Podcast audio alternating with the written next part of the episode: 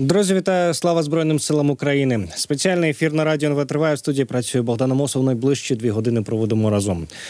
Президент е, Франції Манюель Макрон допустив відправку західних військ до України у майбутньому, хоча наголосив, що наразі немає консенсусу серед союзників у цьому питанні. Про таке він заявив після переговорів із союзниками України в Парижі. Виступаючи на прес-конференції, президент Франції сказав, що союзники зроблять все необхідне, щоб Росія не змогла виграти цю війну.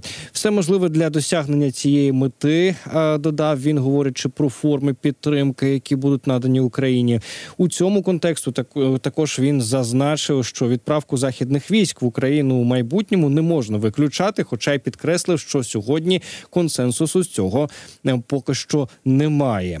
А зараз на зв'язок зі студією Радіо НВ е, виходить Руслан Осипенко, дипломат, експерт, міжнародник. Пане Руслане, вітаємо вас. Вітаю, пане Богдане. Як ви трактуєте ці слова Макрона? Ну Україну навіть е, в цьому році запрошувати до НАТО не хочуть. А тут раптом Макрон навіть згадує про е, відправку військ. Ну я розглядаю як політичні сигнали Москві. Насправді вони поки що не не підкріплені і не будуть ближчої перспективи підкріплені практичними діями. Це однозначно, тому що ми знаємо, що в ЄС поки не змінять правила голосування, де там е, треба голосувати 100%, щоб країн е, погодили таке рішення. Ну зрозуміло, що не не, з'являться європейські війська в Україні. Плюс до того це мають бути ратифіковано, щоб війська пересунули з одної країни в іншу в парламентах, тобто проголосовано. Це складний механізм. Зрозуміло, це всі розуміють, що цього не буде. Але сама дискусія, що почалася дискусія, про це говорить про те, що захід, навіть я б не я б уточнив так, не захід, а Європа від відходить від плану плану стратегічної невизначеності, коли вони пам'ятаєте, тримали Україну, начебто е, наближеною до ЄС на порозі ЄС, але не приймали. От ми були таким сірим буфером е, між е, Росією і Європою. То зараз час оцієї мирної логіки, коли застосовували цю стратегію цієї стратегічної невизначеності, він закінчився треба визначатися, треба давати вірні сигнали, тому що якщо ви дотримуєтеся е, невірної стратегії, ви заохочуєте. Е, агресорів заохочуєте Москву, і це Європа зрозуміла. Тому і процес розширення прискорився, пішов е, швидше, і тому Європа заговорила на фоні ерозії солідарності євроатлантичної, заговорила про свою стратегічну ідентичність, і ми бачимо, що вони проявляють скажімо так, е, лідерські позиції зараз штати пішли в дискусію, і Європа е, все більше і більше перебирає на себе цю відповідальність. А, Ну тут, до речі, цікаво, а хто саме є лідером. Макрон раніше не був таким рішучим. А коли ми говоримо, наприклад, про Олафа Шольца, то ми бачили, що він от нещодавно категорично виступив просто проти постачання крилатих ракет Таурус Україні і знову посилаючись на те, що буде якась ескалація, буде якесь втягування країни у війну. Власне кажучи чи е, нинішні е, європейські лідери можуть стати нині тими європейськими лідерами, які яких ми знаємо по другій світовій війні? Ні, діючі, як на мене, діючі світ е, діючі європейські лідери не можуть стати такими рішучими. Черчилль, так, який потрібен був під певний історичний момент, а, і він фактично ну, став лідером таким західного світу. Нема таких лідерів. Ми бачимо таку стриману політику Шульца. З одного боку він надає військову допомогу, збільшує е, допомогу фінансову Україні. З іншого боку, він не приймає стратегічних рішень, які перекривали цю допомогу в десятки разів, там щоб дати можливість Україні зайти під парасольку безпекового НАТО це перекрило не потрібно ніякої тоді допомоги. Все і е, солідарна п'ята стаття е, статуту НАТО, і, і ми в безпеці. В принципі, е, стратегічна мета убезпечити Україну в майбутньому. А якщо ви допомагаєте зброєю на даному етапі, але не даєте нам приєднатися до НАТО, то ви продовжуєте стратегію стратегічної невизначеності, і е, значить, що ви заохочуєте Москву дотиснути, дотиснути свій сценарій силовий там зміни кордонів чи захоплення інших країн, які поруч. Ви ви просто стимулюєте. Якщо казати про Макрона, так він більш е, активний, е, скажімо так, тому що йде змагання між Шольцем, Шольцем і Макроном за лідерські позиції, і Макрон дає сигнали більш радикальні. Наприклад, по закупівлі снарядів, якщо Франція була стояла на перешкоді, там щоб не закуповувати снаряди за межами Європейського союзу, то чітко вже є рішення. Ну, у всякому разі, прозвучала політична заявка, що треба виходити на цей історичний е, період 24-го року.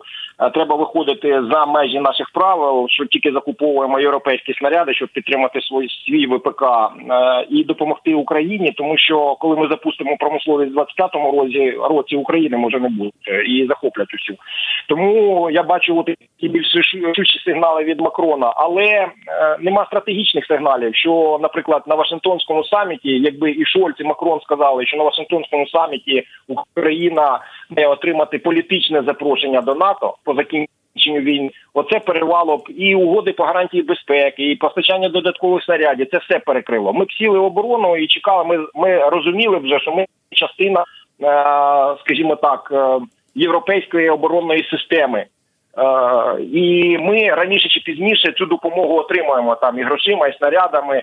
Нас хочуть бачити в НАТО. Поки що нам е, такого сигналу не дають. Навпаки, ми чуємо сигнали від представників Сполучених Штатів і Британії в НАТО, що не, не будьте, не, не покладайтеся на якісь е, е, рішення там визначальні стратегічні, які будуть прийняті на Вашингтонському саміті. Це означає, що нам не дадуть такого запрошення, щоб ми е, ну скажімо так, не завищували свої очікування від, від цього саміту. Це вже прозвучало. І Це якраз е, знову ж таки стимулює стимулює Москву. Це лишає вони сприймають цей сигнал, що їм лишається маневр дипломатичний там домовлятися з заходом, щоб е, е, Україна принаймні лишилася в безпековому плані нейтральною. Хай вона рухається там в європейський союз, політика економічного угруповання, але безпекове е, її не чи е, не, не визначають чітку перспективу, і значить Москва може дотискати е, свій сценарій або домовлятися з заходом, або дотискати і по факту тоді пред'являти заходу. От е, Україна все одно в нашій е, зоні потрапила, хай буде не Ем, Тут е, цікаво, що ще Макрон сказав під, е, під час цієї зустрічі на прес-конференції після зустрічі з е, союзниками. Він відзначив, е, я зацитую його. Багато людей, які сьогодні кажуть ніколи, ніколи, були тими самими людьми, які два роки тому казали жодних танків, жодних літаків, жодних ракет дальнього радіусу дії. Давайте будемо достатньо скромними, аби визнати, що ми часто відставали від графіка на 6-12 місяців. Це і було власне метою сьогоднішньої дискусії. Все можливо, якщо це конкретно для досягнення нашої мети. Власне йшлося е, зокрема про далекобійну зброю. А як ви бачите, чи ось е, такі слова є дійсно усвідомленням того, що е, треба щось робити, і відповідно чи перейдуть вони в дію, чи допомога від того збільшиться? Так, змушені Штати забезпечували, були лідером в Євроатлантичному альянсі, надавали більше фінансової допомоги, військової допомоги. Е, і е, європейці фактично ну були такими фоловерами Сполучених Штатів. Пам'ятаєте, по коаліціях там танкові і інших коаліціях вони завжди приймали рішення після Сполучених Штатів Америки. Зараз Сполучені Штати Америки пішли в внутрішню дискусію, і невідомо взагалі чим закінчаться вибори в Сполучених Штатах Америки. Якщо прийде Трамп, е, який там лякає е, європейців Росією, то треба щось робити, і вони змушені діяти, тому що е, оце вже підходи такої стратегічної, як я сказав, невизначеності. Вони не працюють. Тому пішов процес розширення. Вони прибирають е, небезпеки чи інструменти для Москви у вигляді країн, які є кандидатами е, до Європейського союзу. Це Балкани, стратегічне підбрюща, це східний напрямок, східний фланг е, НАТО. І через погання Європа хоче прибрати ці інструменти, щоб Москва не могла їх е, використовувати. Тобто Європа почала діяти, і вона прийняла ряд стратегічних рішень, після як після яких немає зворотнього шляху. Зокрема, те, що Україні дали зелене світло на початок перемовин з європейським союзом. Потім підтвердили це е, допомогою фінансовою до 27-го року. Це значить, що Україні буде шлях відкритий. Вона буде рухатися, підтягувати свої критерії, вести перемовини з Європою і рухатися в напрямку Європи. Єдине що я бачу таке негативне, це те, що не дають сигналу про НАТО. Е, це так би мовити різнонаправлені сигнали Росії з одного боку. Європейський союз готові нас брати, а з іншого боку, НАТО не готові. Сполучені Штати і Німеччина, від яких залежать ці всі речі, вони стримано ставляться до цього, і це ну негативно впливає на багато процесів. Скажіть, а от стосовно історії з Таурусами та позиція Олафа Шольца, який власне сказав, що таким чином, якщо Тауруси будуть поставлені України, це збільшує ризик втягування Німеччини у війну. Він, в принципі, ж говорив е, плюс-мінус те саме за леопарди. Так е, ну поставили, нічого не сталося. Російські пропагандисти пошуміли і вже й забули. В чому власне справа? Ось е, в цій історії з Шольцем та Таурсами? Не знаю, ви знаєте, якщо подивитися в історичній ретроспективі, Німеччина в принципі була тією країною, яка і спричинила цю війну. По перше, вона викохала е, Росію, передаючи їй інвестиції, технології і налагоджуючи прямий бізнес. Да, чому свідки там північні потоки 1 і 2 навіть обійшли транзитерів у вигляді України. Е, міцна така співпраця економічна. Е, потім в 2008 році не дали можливості Україні вступити в НАТО знову ж таки в Бухаресті, да і е, слабка реакція європейців на Грузію. Взагалі зробили Грузію винною тоді, що вона спровокувала агресію Росії. На Крим не дали відповідь, на захоплення Донбасу не дали відповідь.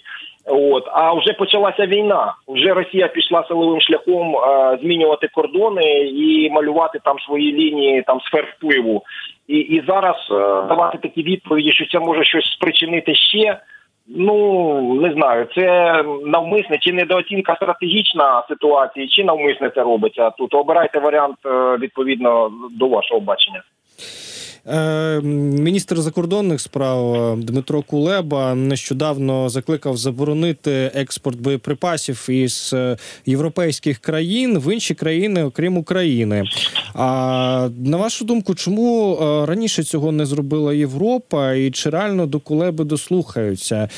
Чи там можливо якісь контракти важливі заключені, і якісь просто неймовірно великі суми, через які Європа не може уже два роки переорієнтувати експорт боєприпасів на Україну? Я думаю, що ні. Все просто надзвичайно. Насправді Європа жила в мирній логіці. Вона думала, що війна десь далеко там на порозі Європи йде. А ми от підписали контракти до війни. Ми маємо виконувати, тому що є правила. А ми дотримуємося правил. Те, що у них форс-мажорна ситуація, військова ситуація склала. Вони на це не зважали з одного боку. Спочатку думали, що це швидко закінчиться, що Росія там переможе Україну і на цьому закінчиться. і Повернемося до бізнесу as usual. А з іншого боку, кажуть, е, що е, ну от. Треба тепер допомагати. Треба тепер шукати якийсь е, значить, варіант для того, щоб ці снаряди надійшли в Україну, бо Україна відступає. Е, але ця дискусія триває вже скільки нам пообіцяли минулого року. Там здається, всередині 23-го року що до весни значить, 24-го буде мільйон снарядів. І ця дискусія до цього часу триває. Ось вона в Парижі знову е, піднялася по снарядах. Е, ця дискусія Володимир І Зеленський. До речі, е, перепрошую вас, переб'ю. Нагадаю, сказав нещодавно, що е, 30% тільки з цього мільйона було в результаті е, передано, в той час як його партнери вважають, що 50%.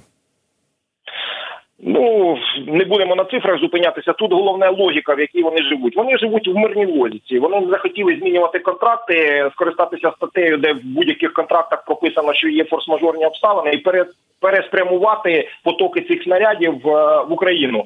Більше того, подивіться, чеський президент, що сказав, що у нас є і потужності в Європі достатні, щоб забезпечити е, постачання снарядів, і ми маємо виконати ті обіцянки, що дали підтягнути реалії до обіцянок, які ми надавали раніше. І пам'ятаєте, було оголошено про 800 про 800 тисяч снарядів. Але знову після оголошення про 800 тисяч снарядів пішла внутрішня дискусія, як ми будемо закупати. Е, значить, у, у, у третіх країн ці снаряди, а наша ВПК якраз і Франція зупиняла е, цей процес знову і пішли в дискусію, тому що гроші давайте спрямуємо на підтримку нашого ВПК.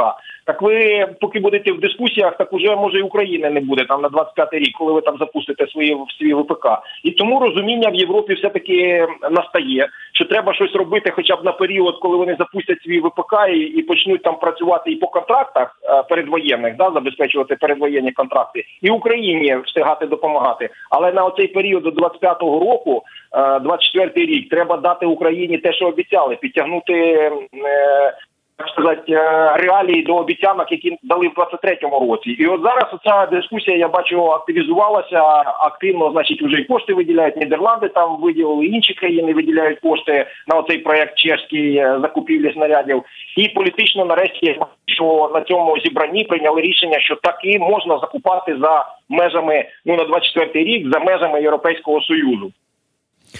Е, пане Руслане, ще така цікава заява з Австрії була е, уже не про зброю, а про е, мир. Зараз побачимо, що про що саме йдеться про, про канцлера Австрії Карла Негамара, який сказав, що підштовхнути Путіна саме до мира з Україною мали б країни Брікс: Бразилія, Індія, Китай та Пар. Австралія, до речі, нейтральна країна. Як ми пам'ятаємо, в НАТО вони не входять. Як розуміти, як ви оцінюєте таку ідею? Ну, треба перестати жити в ілюзіях, я б так сказав е, канцлеру, е, тому що БРІКС створювалася Росією і створювалася для того, щоб підірвати гегемонію Сполучених Штатів на, на світовій арені. І воно Росія відійшла трошки від лідерських позицій там в Бріксі. Там Китай на себе перебрав позиції, але Китай це очолює е, блок країн, які е, протистоїть демократичному світу, євроатлантичному альянсу. До речі, до якого до демократичних і вільних країн, до яких Австрія належить. Тому Брікс це не варіант. Е, що що Брікс там закличе. Брікс нічого не буде закликати нікого, тому що вона була політично створена для інших цілей. А а власне, як ви вважаєте, як будуть себе поводити ці країни в плані е, війни Росії з Україною найближчим часом? Використовувати економічну складову вони будуть продовжувати використовувати, незважаючи на санкції, як ми бачили, там Індія, Китай, як вони закуповують нафту і фактично підтримали потенціал Росії для продовження війни. Е, те, що вигідно, те, що дешево, вони будуть закуповувати, а політично будуть дивитися в який бік схиляться терези, хто буде вигравати. От нерішучість заходу пішла ерозія солідарності. Це все їх мотивує ставати на бік е, такого китайського блоку, китайсько-російського блоку оцих країн е, глобального півдня тому що захід демонструє нерішучість. Ці дискусії постійні, без, без, безрезультативні, е, неефективні адміністративні рішення бюрократичні, які приймає. Подивіться, як передаються снаряди від північної Кореї, як передаються снаряди від Європи е, протилежним чи воюючим сторонам. От і все. Вони ж спостерігачі. Вони спостерігають там, де можливо. Е, задовольнити свої національні інтереси, як я сказав, економічні. Вони задовільняють, а політично будуть дивитися, куди вітер буде дути. Ну тут на на тлі цього дуже цікава інформація була опублікована виданням Шпігель про те, що Німеччина веде таємні переговори з Індією щодо закупівлі боєприпасів для України. Ну як ми розуміємо, вже не не таємні ці переговори, якщо про них написало видання Шпігель. А, Але в даному випадку Індія може зрадити, скажімо скажімо так, е, Росію? Ні, якщо ця інформація стала відома про ці таємні перемовини, це означає, що Німеччина або хотіла просто продемонструвати бажання знайти десь снаряди, або оприлюднивши цю інформацію, зупинити ці процеси. Е, тому що оприлюднивши ці процеси, Індія е, це партнер у військовому плані російський, лишається російським військовим партнерам. Я б ніколи не продала боєприпаси. Тому оприлюднення інформації зупиняє цей е, проект по факту. Е, Тим часом е, Україна планує провести уже навесні перший саміт миру. Про таке Володимир Зеленський оголосив. Як ви вважаєте, чи вдасться на нього запросити всіх, всіх, кого планує наша влада? Ну і в принципі, чи будуть якісь результати від цього саміту? Я не надто оптимістичний, тому що е, з багатьох причин. Дивіться, в нашому альянсі партнерів, які стоять за нашими плечима, е, як я сказав, ерозія солідарності, Сполучені Штати в дискусіях внутрішніх і в передвиборчій гонці. Е, Ми відступаємо на фронті, і як ми казали, країни глобального півдня, які ми більше хотіли залучити, да ніж європейські країни, партнери і так приїдуть до нас. Це ж розраховано на широкий загал, і зокрема країни глобального півдня. Так от країни глобального півдня ну не бачать. Мотивів і причин вони їхали і нас підтримували, тому що вони вважають, що терези схилилися в бік Росії. Росія наступає, Штати в дискусіях, Європа не визначилася, як їй діяти, чи чи багато чого викликів постало перед Європою. Вона не знає там, як визначити пріоритети, які задовольняти виклики в першу чергу. На цьому фоні я не думаю, що буде саміт миру таким дуже ну позитивним для нас. Е, Пане Руслане, дякуємо вам, е, що долучилися до нашого етеру. Е, Руслан Осипенко, дипломат, експерт, міжнародник. Або на зв'язку зі студією Радіо НВ. Ну, от є принаймні позитивні новини від е, президента Польщі Анджея Дуди, який е, учора, власне, е, на зустрічі європейських лідерів заявив, що найближчим часом західні союзники спільно зможуть підготувати та забезпечити суттєві поставки боєприпасів для України. Ось що він сказав: було подано одну дуже конкретну пропозицію. Розголошувати не буду, але очевидно, це те, що Україні дуже потрібно. Це те, е, про що говорив останнім часом президент Зеленський.